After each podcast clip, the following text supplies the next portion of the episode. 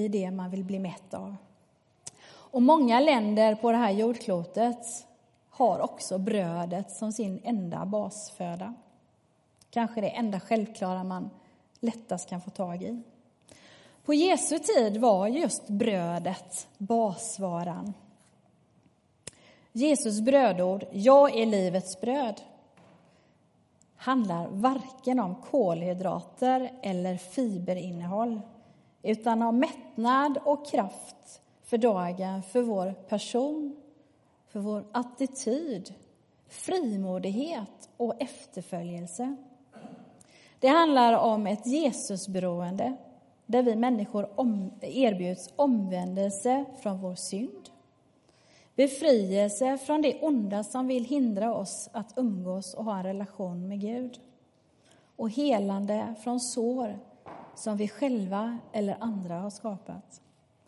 Livets bröd är det bästa vi kan erbjuda när vi får gäster eller när vi möter främlingen eller när vi möter varandra.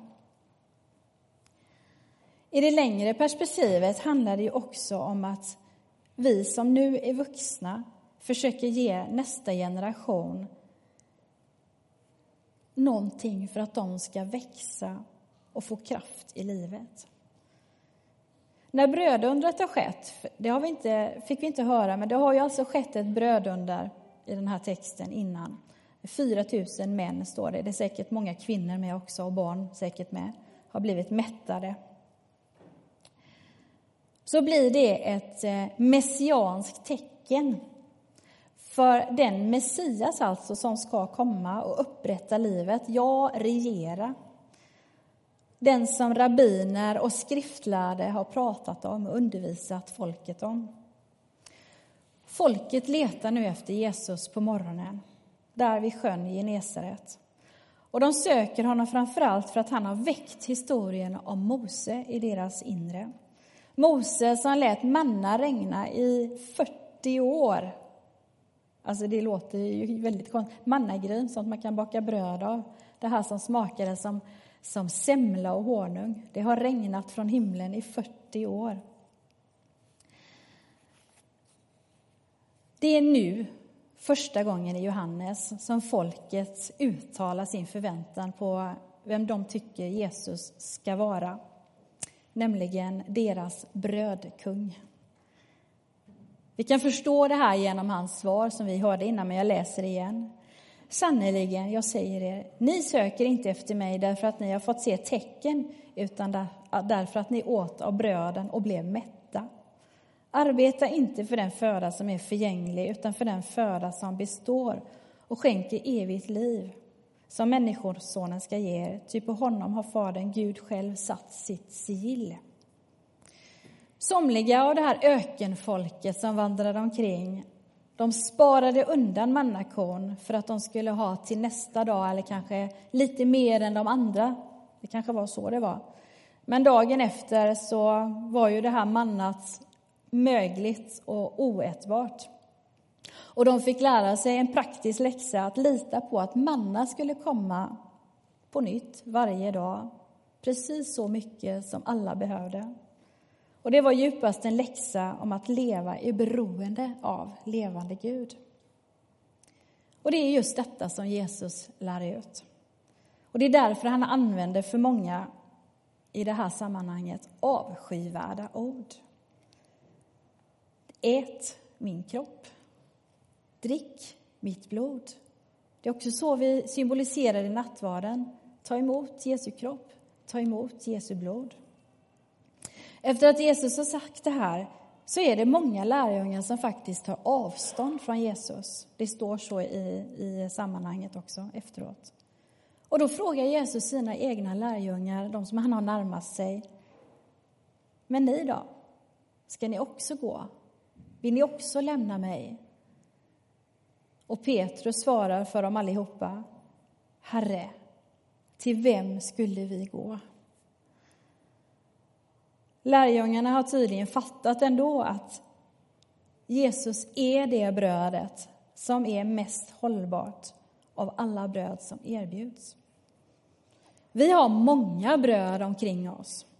Bröd som vill ta makten över vår ekonomi, vår tid, vår garderob, våra relationer, våra svagheter, vår tro, vårt hjärta. Och vi ska ju alldeles strax fira nattvard. Och där gör Jesus en ny innebörd av påskmåltiden. Den som firades av det judiska folket till minne av den här ökenvandringen, av den här räddningen från slaveriet i Egypten och mannat som mättade deras kroppar. Men Jesus talar om räddningen och mannat på ett nytt sätt. Och Det handlar om att det är Jesus som med sig själv har öppnat en väg för oss människor, helt vanliga människor. Den vägen handlar om den nya relationen som vi genom Jesus kan odla med levande Gud. Gud ser inte vår synd längre. Han ser Jesus i oss. Och det är en glädje som alla kan få uppleva om man bara vill smaka. Då är inte Jesus som en prinsessbakelse eller en smalrig kladdkaka som vi tar fram bara vid särskilda högtider för att liksom sätta en extra guldkant på vardagen. Jesus är och vill vara vår basvara varje dag. Brödet på bordet, axet från brödlimpan eller brödskivan har genomgått en ganska tuff process. Har du tänkt på det? Efter att det har planterats, växts upp, så ska det skördas, skäras av.